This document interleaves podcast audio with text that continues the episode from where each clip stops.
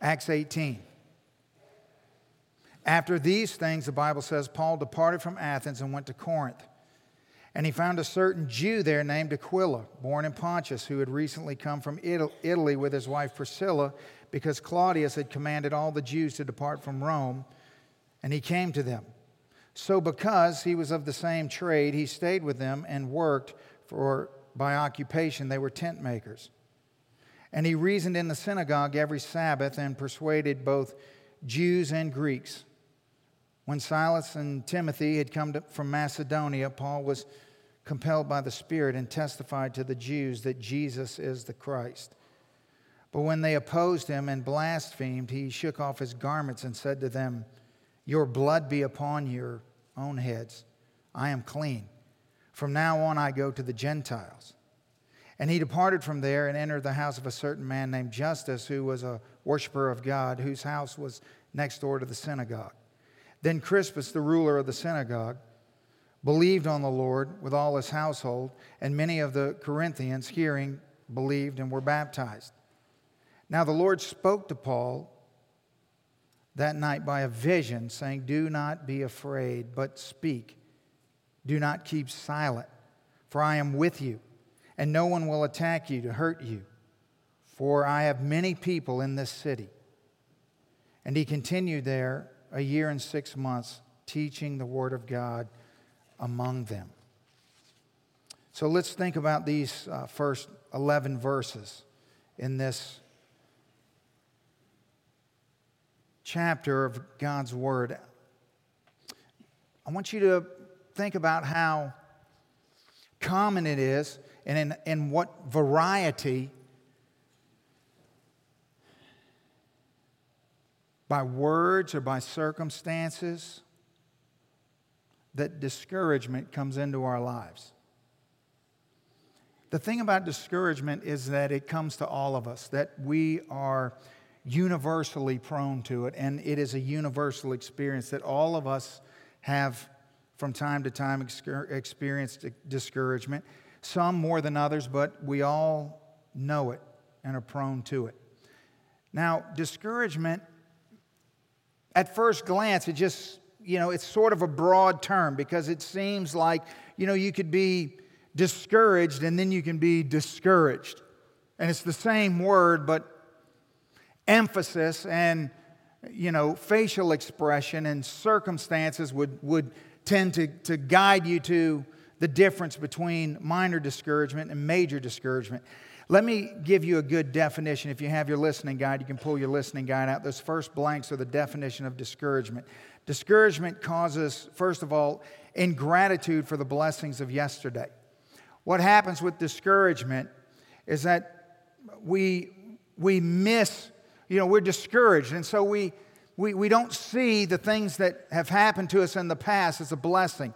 We miss the blessing because discouragement puts us in a negative uh, framework, a negative mindset, and then we become, it gives us indifference to the opportunities of today. You know, when we're discouraged, we're not looking for opportunities. We're not thinking positive thoughts. We're thinking negative thoughts. We're in a funk, if you will. And then there's insecurity concerning strength for tomorrow. So you can see how all encompassing discouragement can be that it, it affects the way we see our past, the way we experience our present, and even the way we look towards the future. It comes to all of us. And it's something that we should fight. It's something that, as believers, we should fight with every, every fiber of our being. It's something we need to resist. We need to resist it like sin. Because although we all get discouraged, it's not God's will for us to be discouraged. And discouragement will lead us into places that God doesn't want us to be and cause us to do and think things that God doesn't want us to do and think, which is sin. And so we need to fight against it. I want you to see that in verse 1, it says, After these things, Paul departed from Athens and he went to Corinth. Now remember, Athens was the was the intellectual capital of the world. And Paul uh, was alone in Athens. He stood before the Areopagus, so he, he had an opportunity to speak in front of the most powerful, sort of ruling intellectual body, if you will. Uh, there wasn't great, there wasn't a great response in Athens. It was a, a difficult time for him. He leaves there and he comes to Corinth. Now, if you're just remotely familiar with the Bible, you have, if you've ever looked at 1st and 2nd Corinthians, you realize that uh, they were definitely a wild bunch that had a lot of problems. Corinth was a very, uh, very different place than Athens. Athens being the intellectual capital of the world, Corinth being the sin capital of the world. Corinth was a much, much larger city, 650,000 people. Of those 650,000 people, probably 400,000 of them were slaves. Only probably 250,000 people would have been free citizens in Corinth. There was a, a lot of debauchery going on in Corinth. Sitting over the top of Corinth uh, would have been the great temple dedicated to Aphrodite, the Greek goddess of sex.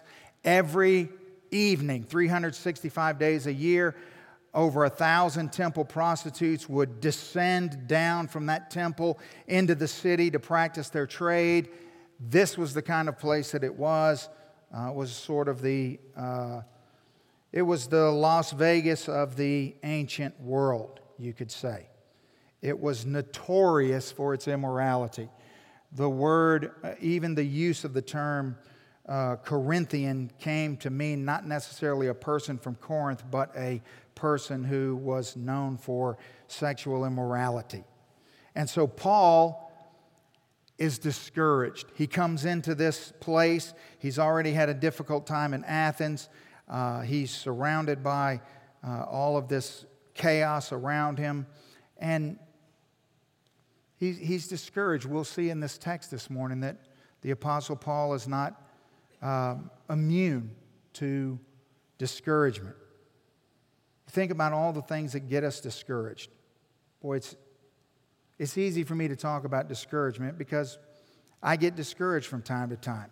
So I, I think about how sometimes physical exhaustion, uh, fatigue uh, will lead me to a time of discouragement, make me feel uh, and start to think negative thoughts, uh, think uh, things, think of things as unpromising. Sometimes frustration leads to discouragement. Sometimes uh, you're trying to accomplish something and you just can't seem to uh, get it to work out. You just, uh, sometimes we get discouraged with our work. Sometimes we get discouraged with our family. Maybe you get discouraged with your marriage or you, you get discouraged with your kids. There's lots of things that uh, can bring discouragement into our lives. Sometimes we get discouraged because we feel a lack of success. We, we don't see things as panning out the way we expected them to. Our expectations have let us down, and so we move into a time of discouragement. And then there's fear. Fear takes hold and can cause discouragement. Fear can make us worry, it can make us angry, it can make us apprehensive. And so, all of these things and many other things can lead us into a time of discouragement. Now, we know a lot about what happens here in this season of Paul's life because Corinth ended up becoming a very pivotal place in his ministry.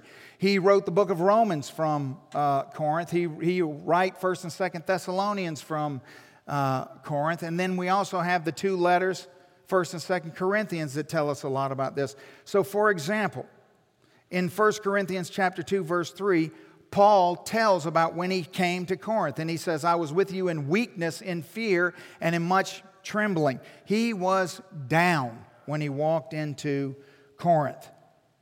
And this text makes it clear. So here's the question we're going to ask this morning. How is God faithful when we're discouraged? That's our question. How is God faithful when we are discouraged? Not is God faithful when we're discouraged? And the answer is yes, but that's not helpful. We need to know how.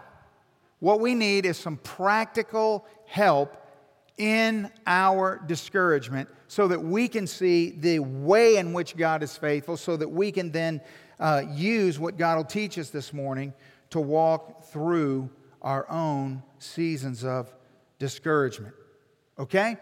So we need this this morning. This will be helpful. You need this. I've been praying for you that God would use this mightily in your life. Number one, how does God, how is God faithful when we're discouraged? Number one, through friends who care.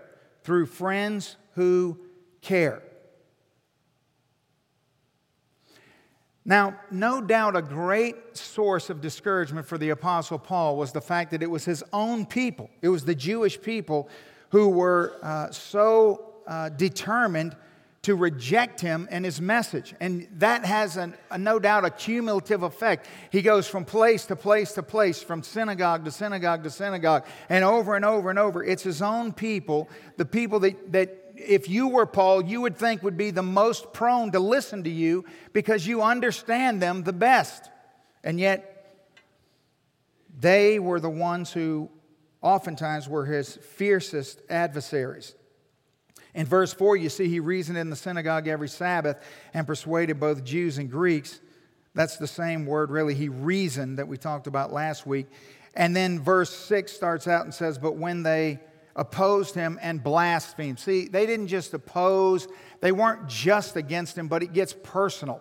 And they're, they're just, uh, they're, they're very aggressive and very, um, uh, you, you know, Paul had become familiar with this Jewish merry-go-round, if you will. That's what I call it. It's like the merry-go-round of persecution.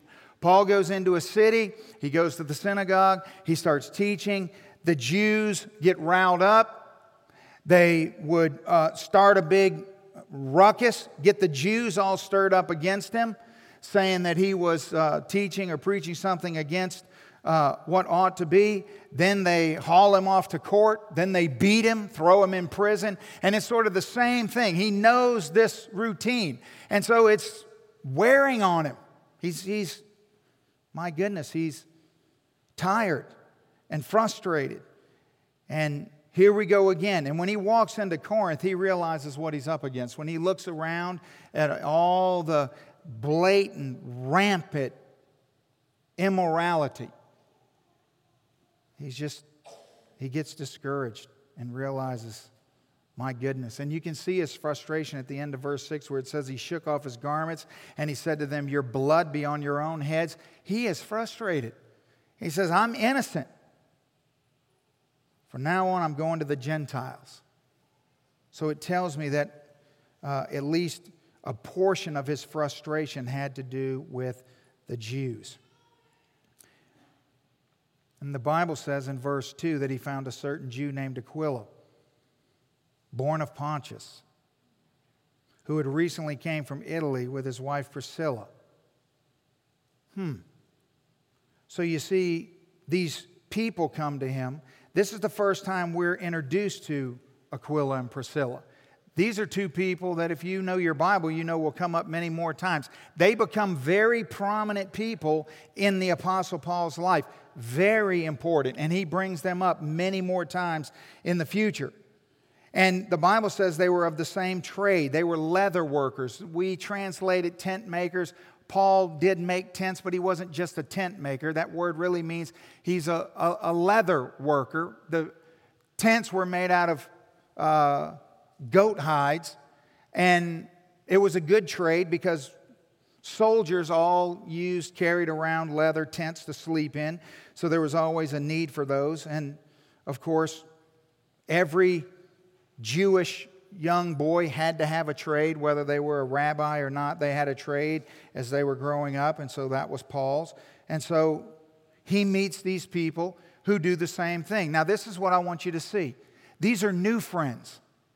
These aren't people that he knew before. These are people, uh, I think they're uh, saved people who have been displaced from all the chaos in Rome. Claudius had kicked all the Jews out of Rome, and so they all had to move. So these people had left uh, the little group of, of believers in Rome and come to Corinth. They're doing the same thing that Paul is. They meet each other. They probably met in the synagogue. They become friends, and the rest is history. So, what I want you to see is that when we're discouraged, sometimes what God will do is He'll send new friends. New friends with a connecting point. Hmm. You know, some of you uh, are sitting around people that you have a deep and abiding love for. And the way that you gained a deep and abiding love for those people is because you sit where you sit and they sit where they sit. And if you sat over there and not over there, or vice versa, then you may not know them. But you've come to know them and love them because you sit in the same place. Now, I also want to encourage you that there's probably other people in this room that you could have maybe even a greater, deeper, more abiding love for, but you'll never meet them if you never move from the place that you're in. But I just want you to see that a lot of times God brings people into our lives, new and wonderful people and relationships into our lives through circumstances that we think are just totally unimportant. That maybe we, uh, you know, we someone gets hired on at our company or in our office, or we meet at some, you know, you're at the park with your kids and there's someone else there with their kids and you become friends. And the next thing you know, one thing leads to another and you develop this wonderful friendship that will be a lifelong friendship. Connecting points. And God brings new people into Paul's life in his struggle and in his discouragement. You know, he was alone in Athens. He was trying to carry on alone in Corinth, and that just doesn't work. Being alone is not God's intention for us. We're not made to do life alone. And being alone has a cumulative effect. I happen to be a person who likes to be alone, and I've always said that I'm somebody who's perfectly fine with myself. But I also know that it's not good, and that being alone too much is not healthy, and it has a cumulative effect. So for me to be healthy, I need to be alone some, but I can't be alone too much.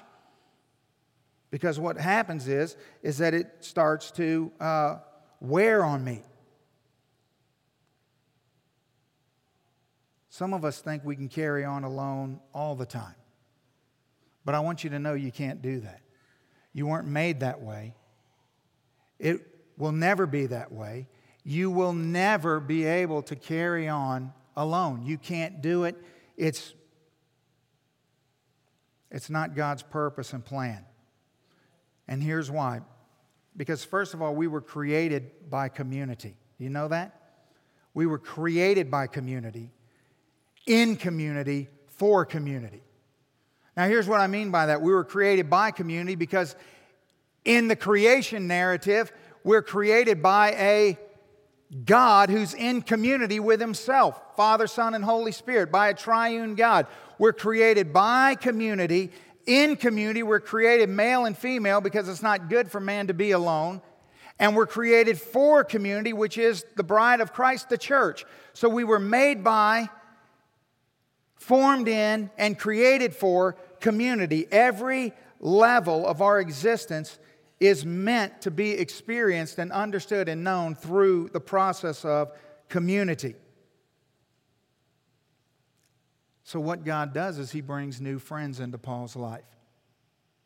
Maybe this morning, what God is wanting to do in your discouragement is to bring new people into your life. You need to be open to that.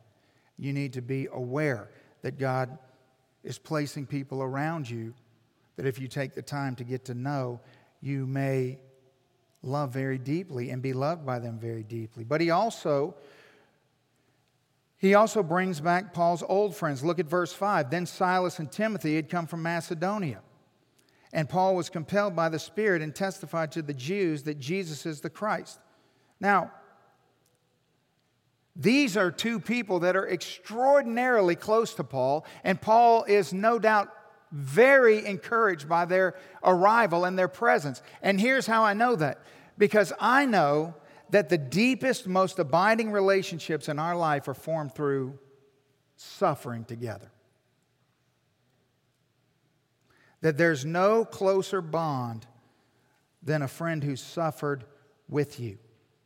Now, you think about Paul and Silas and, and Paul and Timothy and how they've uh, grown to love each other. They've been in prison together, they've been beaten together. They knew what it was like to suffer together. They've been in jail together. They have suffered time and time again, city after city. And Paul knew how much they loved him. And they were they weren't like out on, you know, break while Paul was discouraged in Corinth. They were doing what Paul had called them to do. They had gone and checked back at the church at Philippi and went back and checked at Thessalonica. And so they were bringing Paul reports back that he had requested from those churches that they had planted. And so he was so glad to see them. And they didn't come back empty handed. In 2 Corinthians 11, Paul talks about this moment when he says this in verse 9 And when I was present with you and in need, I was a burden to no one, for what I lacked, the brethren who came from Macedonia supplied. In other words, Paul goes into Corinth and he's bivocational. He's, he goes back to making tents to, he's alone to support himself. But when Silas and Timothy show up, they bring an offering that had been taken up by the churches of Macedonia, so that Paul, that's why the Bible says he then turned all of his attention to the gospel once they came because he no longer had to make tents because he could then spend all of his time preaching because they brought a gift, a financial gift of support from the churches of Philippi, Thessalonica, and more than likely Berea. You see, imagine what it meant to Paul to see his old friends come back. And then to find out that those churches that Paul had planted, those people that he had labored with and for, were thinking to themselves, there's Paul out there by himself alone, laboring in the gospel. What can we do? And if you know anything about the churches of Macedonia, you know they were dirt poor, dirt poor. And yet they took up an offering out of their poverty to make sure that they were able to encourage Paul and that Paul could prioritize the gospel. You see, a real friend, a true friend, will always prioritize the gospel in your life, will never stand in the way of what God is trying to do in or through you. And so there's just this perfect illustration of this beautiful bond and how they loved Paul and encouraged him. Paul was compelled by the Spirit. It means he was literally occupied by the Word of God and the gospel and devoted himself totally to that. And so, what we need to realize this morning is that we all need friends. All of us.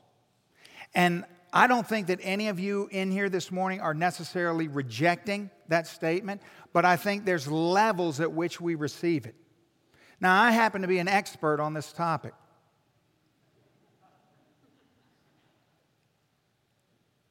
An expert. Because in my flesh, I could be very resistant to this. Before God saved me, I was very socially awkward. I was very withdrawn. I uh, have always been a person who, uh, all of my life growing up, only had and wanted and would allow a very few people to be around me and be close to me. And so my nature is to withdraw. But you see, in Christ, I've come to know, and it was really one of the first areas of my life that God had to, to break in me, was my need for friends, my need to allow people in, new people in, different people in. And that was really one of the defining marks of my early journey with Christ was just this, you know, openness of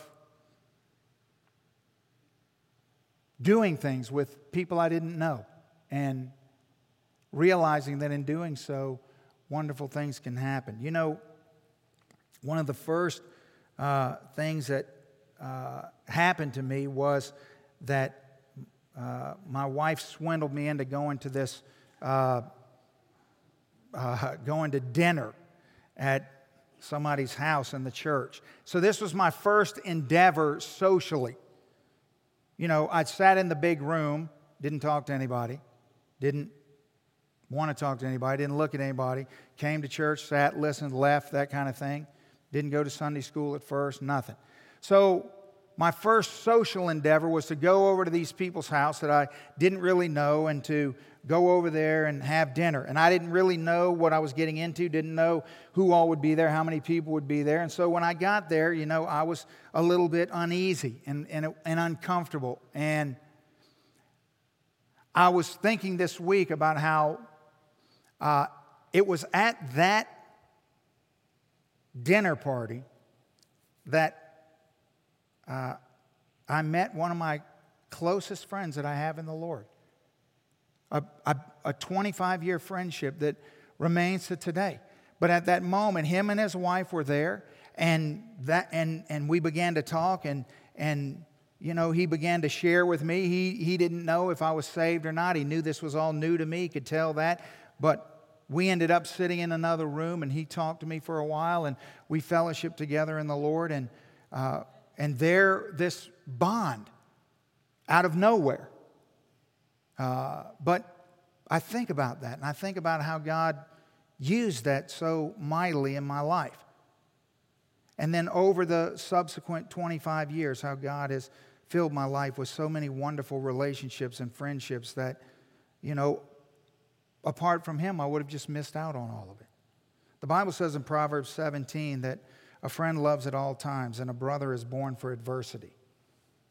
I love that verse because the paraphrase of that verse is that the way you know a true friend is that he's your friend when you're moving.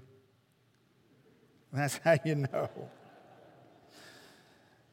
Because when you're moving, that's when you don't have any friends.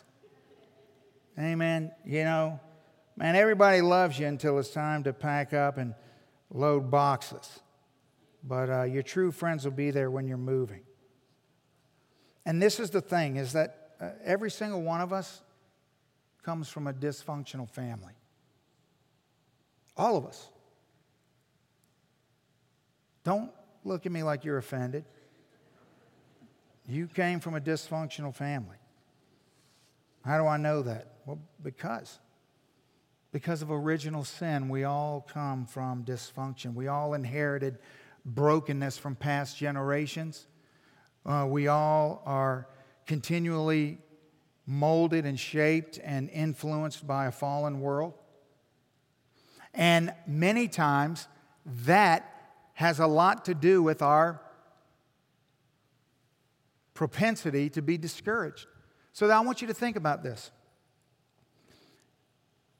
Because we're wounded in community, we will only get healed in community. You see, you weren't wounded alone. This is what I know about you. You didn't wound yourself. That's not how that works. You were wounded in community. You were wounded by community. Some of you in the room were wounded by your parents, or wounded by a family member, or wounded by uh, uh, an organization, or wounded by uh, a group of people, or wounded by a church, or wounded, whatever it is.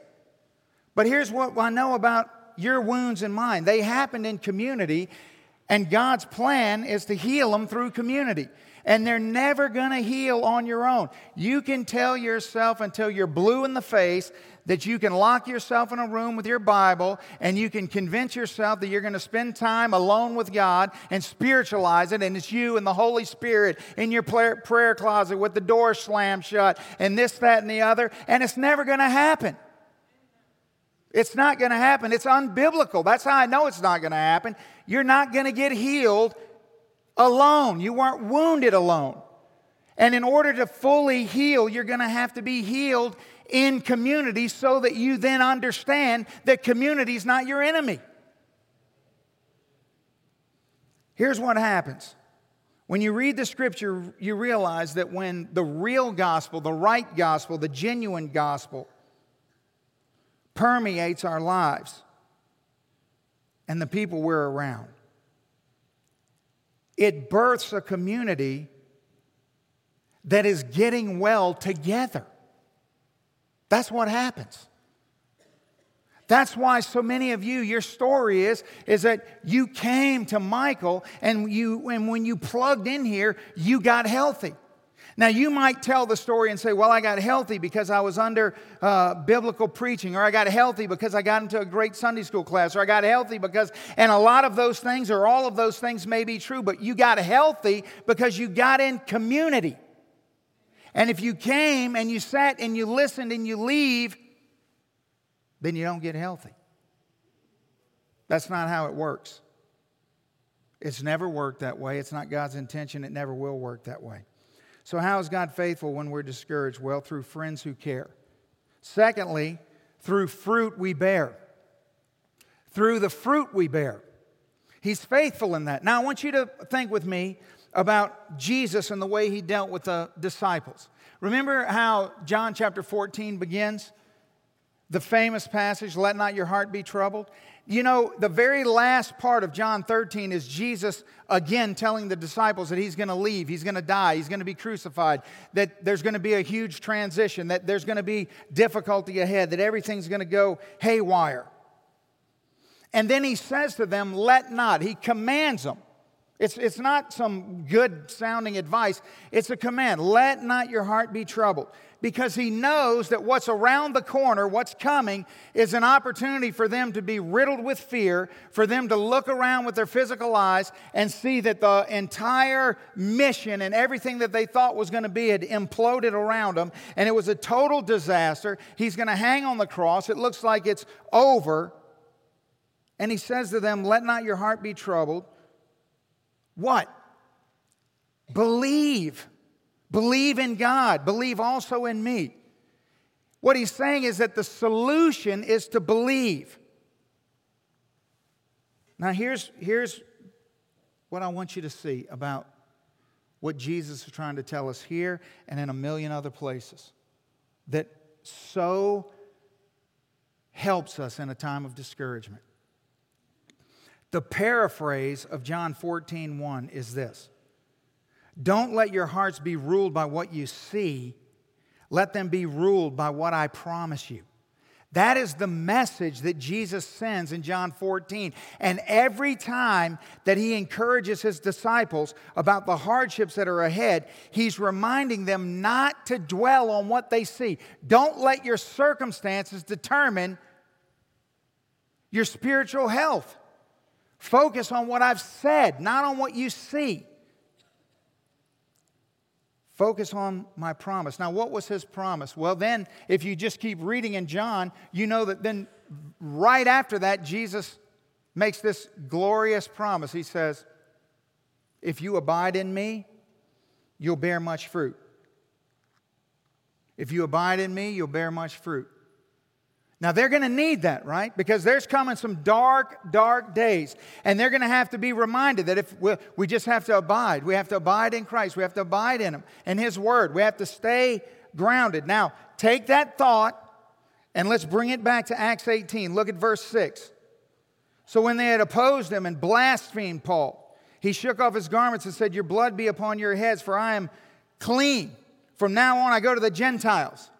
This is a dark moment in Paul's life. This is di- his circumstances are telling him everything's wrong. Nobody's listening. I don't know what I'm doing. I'm not being fruitful. I'm not being productive. I'm totally discouraged. Everything's a disaster. It's a failure. Don't look at that. Remember God's promise. If you abide in me, you'll bear much fruit. Now, the very next verse, look at verse 7. So he leaves in this dark moment. He leaves, and the Bible says he departed from there and entered the house of a certain man named Justus, who was a worshiper of God and whose house was next door to the synagogue. Now, now listen to me. God is doing something great here. Paul doesn't see this. He's discouraged, but he's abiding in Christ because what is he doing? He's remaining faithful to speak. He's remaining, he's continuing to tell people about Jesus, but he doesn't see the point. He's not seeing this as being fruitful or good or whatever the case may be. And then, then he immediately leaves there, and this man happens to be a follower of God and happens to live next door to the synagogue. So he goes into that house. And then look at the next verse Crispus the ruler of the synagogue. Now we know Crispus is not a Jew because Crispus isn't a Jewish name. So here's a man who has become a follower of Judaism and risen up to be a leader in the synagogue, who wasn't born a Jew, became a Jew, and now is leading in the synagogue. He believes in Jesus, he believes the message, him and his household. And then the Bible says many Corinthians. Well, well, because what you have is you have church now set up not down the street, around the corner, out outside the but next door to the synagogue. God gives them the house next door. The, the, the lead, the ruler of the synagogue is converted and then comes next door and they start having church right there. That's what I call much fruit. And what I'm telling you is, is that what would have happened if Paul would have just said, I'm done with all of this. I'm done with you. I'm done with God. I'm done with everything. But he didn't. He just kept abiding, even though he was discouraged, even though his heart was breaking, even though he didn't see anything positive coming. Believe the promises of God that even when you don't think God's using you, you don't know what God's doing. You don't know what He has in store for you. You don't know who's listening to you. You don't know who's watching you. You don't know the impact you may be having. And this has played out in my life a thousand times. Where you get discouraged and you just think, you know, why am I killing myself? Nobody's listening. Nobody's moving. Nobody's, nobody's growing. Nobody's changing. But I just think I got to keep abiding. I got to keep abiding. I got to keep abiding. And then suddenly, sometimes it's the next day, sometimes it's the next month. But then out of nowhere comes this encouragement in the midst of discouragement, where you see that, yes, God is working, that He is faithful, that His promises are true, that things are happening. But we can't get lulled to sleep by our circumstances. It's so important to understand this. So, how is God faithful when we're discouraged? Through friends who care, through fruit we bear, and number three, through fellowship we share. Through fellowship we share. Verse 9. Now the Lord spoke to Paul in the night by a vision. Now look at what look at what the Lord Jesus says to Paul. Do not be afraid, but speak and do not keep silent, for I am with you and no one will attack you to hurt you, for I have many people in this city. Now, we, the, the, the clue that tells us everything that I've been teaching you this morning is in that statement right there. I know what was going on with Paul by what the Lord said to him.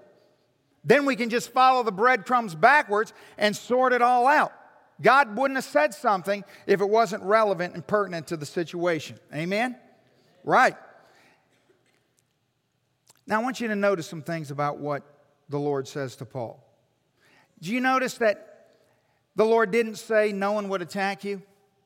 He didn't say that. He didn't say, hey, don't worry, no one's going to attack you, because that certainly wouldn't have been true. He didn't say that. He said, when they attack you, I'm not going to let them hurt you. That's what he said. He said, hey, I'm not going to let them attack you to hurt you. That's encouraging. Especially when you're discouraged, when you, when you know that you're on this merry-go-round of persecution and that it's just the continual cycle of, you know, I preach, they get mad, I get beaten, thrown in jail, here we go again, around and around we go. And Jesus goes straight into his discouragement. And he, he shows us how, again, Isolation is the primary tool used against us in discouragement. You see, we see God send Aquila and Priscilla into Paul's life. We see God reunite him with his old friends. So he gets new friends, he gets old friends. We see that happening, but now we see it addressed specifically in what God says. Again, because when we are discouraged, we are most oftentimes isolating ourselves. and prone to isolation in our discouragement, which is what we ought not to do. So, what does Jesus do? Jesus says, For I am with you. So, he first addresses fellowship on a vertical level. He says, You're not alone. We have fellowship vertically, we're together. But he also ends by saying, For I have many people in this city, meaning I have many other believers, people that are going to come to faith in Christ. Horizontal fellowship, people that you're going to get to know, people that, so it's not just vertical, but horizontal. It's, it's I'm with you, and then there's others around you that I've put around you, that they're both critically important and inseparable in nature. You can't separate the vertical and the horizontal. People try all the time, only to their own detriment. People say things like, Well, I just really don't want to get to know anybody. See, I know I invented that statement. That was my motto. Okay, honey, I'll go to church, but I'm not talking to anyone. No matter what, not talking. If I just don't say anything, if they ask me a question, I just look at them like they're a moron. They won't ask me any more questions. I mean, I had a whole strategy worked out. And of course, the church wasn't nearly this size back then. So, in a church this size, it'd be very easy for you to slip in, slip out, float in, float out, never connect with anybody, stay isolated. See, sometimes we feel alone and isolated, especially when we see the wickedness of the world all around us, or when we're being persecuted for our faith, or our position, or our stance, or our convictions. I want you to think about, uh, again, let's think about Jesus' words and how all of this ties together. Remember when Jesus was asked about the greatest commandment in Mark chapter 12, he said, Well, first of all, you should love the Lord your God with all your heart, soul, mind, and strength. Remember that? The great commandment. And the second is like the first, you shall love your neighbor as yourself. You know what that is? That's first the vertical, and it's second the horizontal. And you can't separate them. He didn't say, now here's the greatest commandment, and then here's, you know, sub commandment B. No, they're both the great commandment vertical relationship, horizontal relationships. You can't exist without both of those, and one cannot be healthy without the other one. If one's unhealthy, the other one will be unhealthy. You will hurt the one if, if the other is unhealthy. It will always be that way. And it drives me crazy that so many people walk around and have broken horizontal fellowship and they think that they have good, healthy, vertical relationship with God, and they're wrong. That's wrong. That's not true. I tried harder than anybody has ever tried. Trust me, it doesn't work. It'll never work. It can't work. They're inexplicably intertwined together and inseparable. What we often think, even the people who are somewhat have somewhat of a theological understanding of this principle, think that, well, if I have a healthy vertical relationship, then I'm in a position to have healthy horizontal relationships. And that's true. But it's also true the other way around and that one reflects on the other. And so all you need to know is wherever your weakest relationship is, then that's indicative of both relationships. I can tell you don't believe me. Luke chapter 6, look at this verse, it'll come up on the screen. I know this is familiar to you. Verse 38 Jesus said, Give and it will be given to you. Good measure, pressed down, shaken together, and running over, will be put into your bosom. For with the same measure that you use, it will be measured back to you. You know that verse, right? What is that verse saying? With the measure that you measure horizontally to the people around you, what? God will measure vertically to you. You cannot think that you have a healthy vertical relationship if you have unhealthy horizontal relationships. It won't work. God will not speak to you and minister to you and work in your life the way He wants to because you're unhealthy horizontally. It's the measure here that determines the measure here, and the measure here that determines the measure here. And those two things are connected. Amen. You've got to know that everything in and of this world wants to keep you in a place of discouragement and wants to hinder, which is why so oftentimes we would, most, most of the testimonies in this room would be that my greatest struggle is not fellowship with God, it's fellowship with others. Right? Sure. Because it's far easier to have a relationship with someone perfect than it is to have a relationship with imperfect people.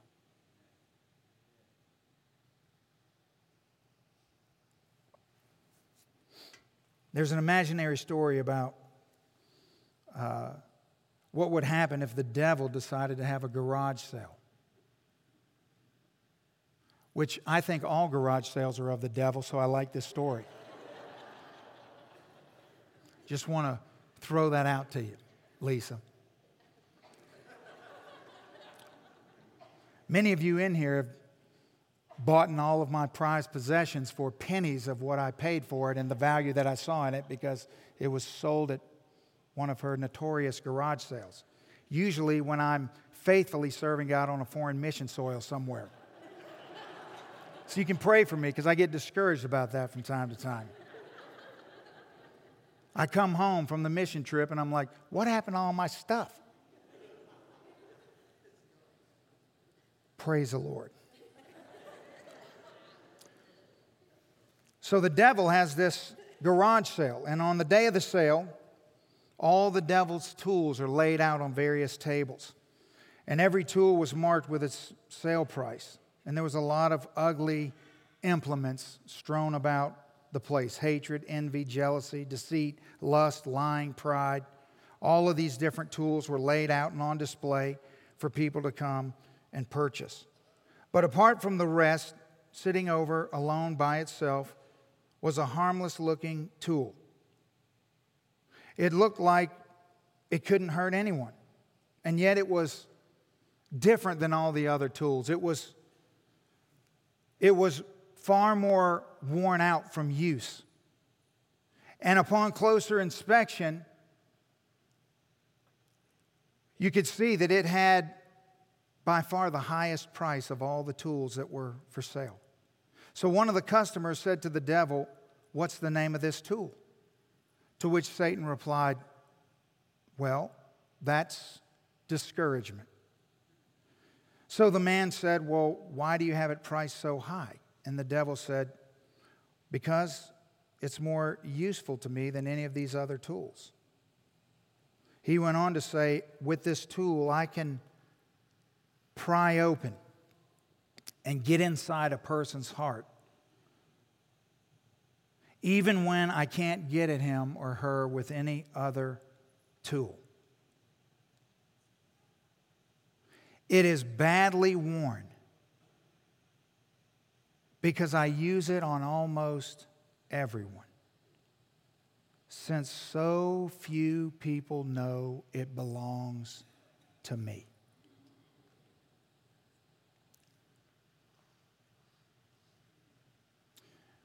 See, when we're discouraged, we oftentimes think that it's due to all sorts of other things. And we get fixated on all the things that we think have caused us to be discouraged or what the source of our discouragement is. But it's not of God. And it's not for the child of God to be discouraged. It's one of Satan's favorite tools. And when it comes into the life of a believer, it's going to cause things to happen that ought not happen. But the good news is, is that God has a cure for our discouragement. That rather than focus on the things we see with our eyes, we can focus on the truths that God has promised us and the things that the Lord has done. He has a cure for our discouragement.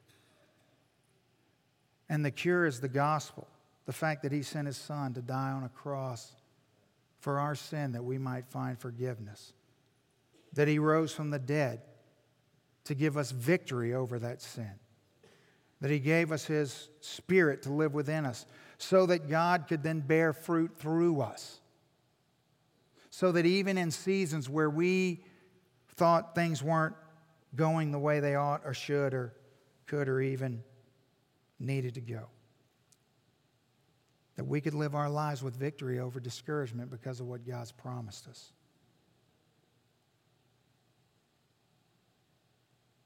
So, as we look towards the Lord's table this morning, let's, let's walk into this moment with this truth lingering over our heads. Jesus experienced God's absence so that we could rest in God's presence. The table represents God willfully and joyfully receiving God's absence so that me and you would never have to do that. Never. So if you're here this morning and you find yourself in a place of discouragement, come to the Lord.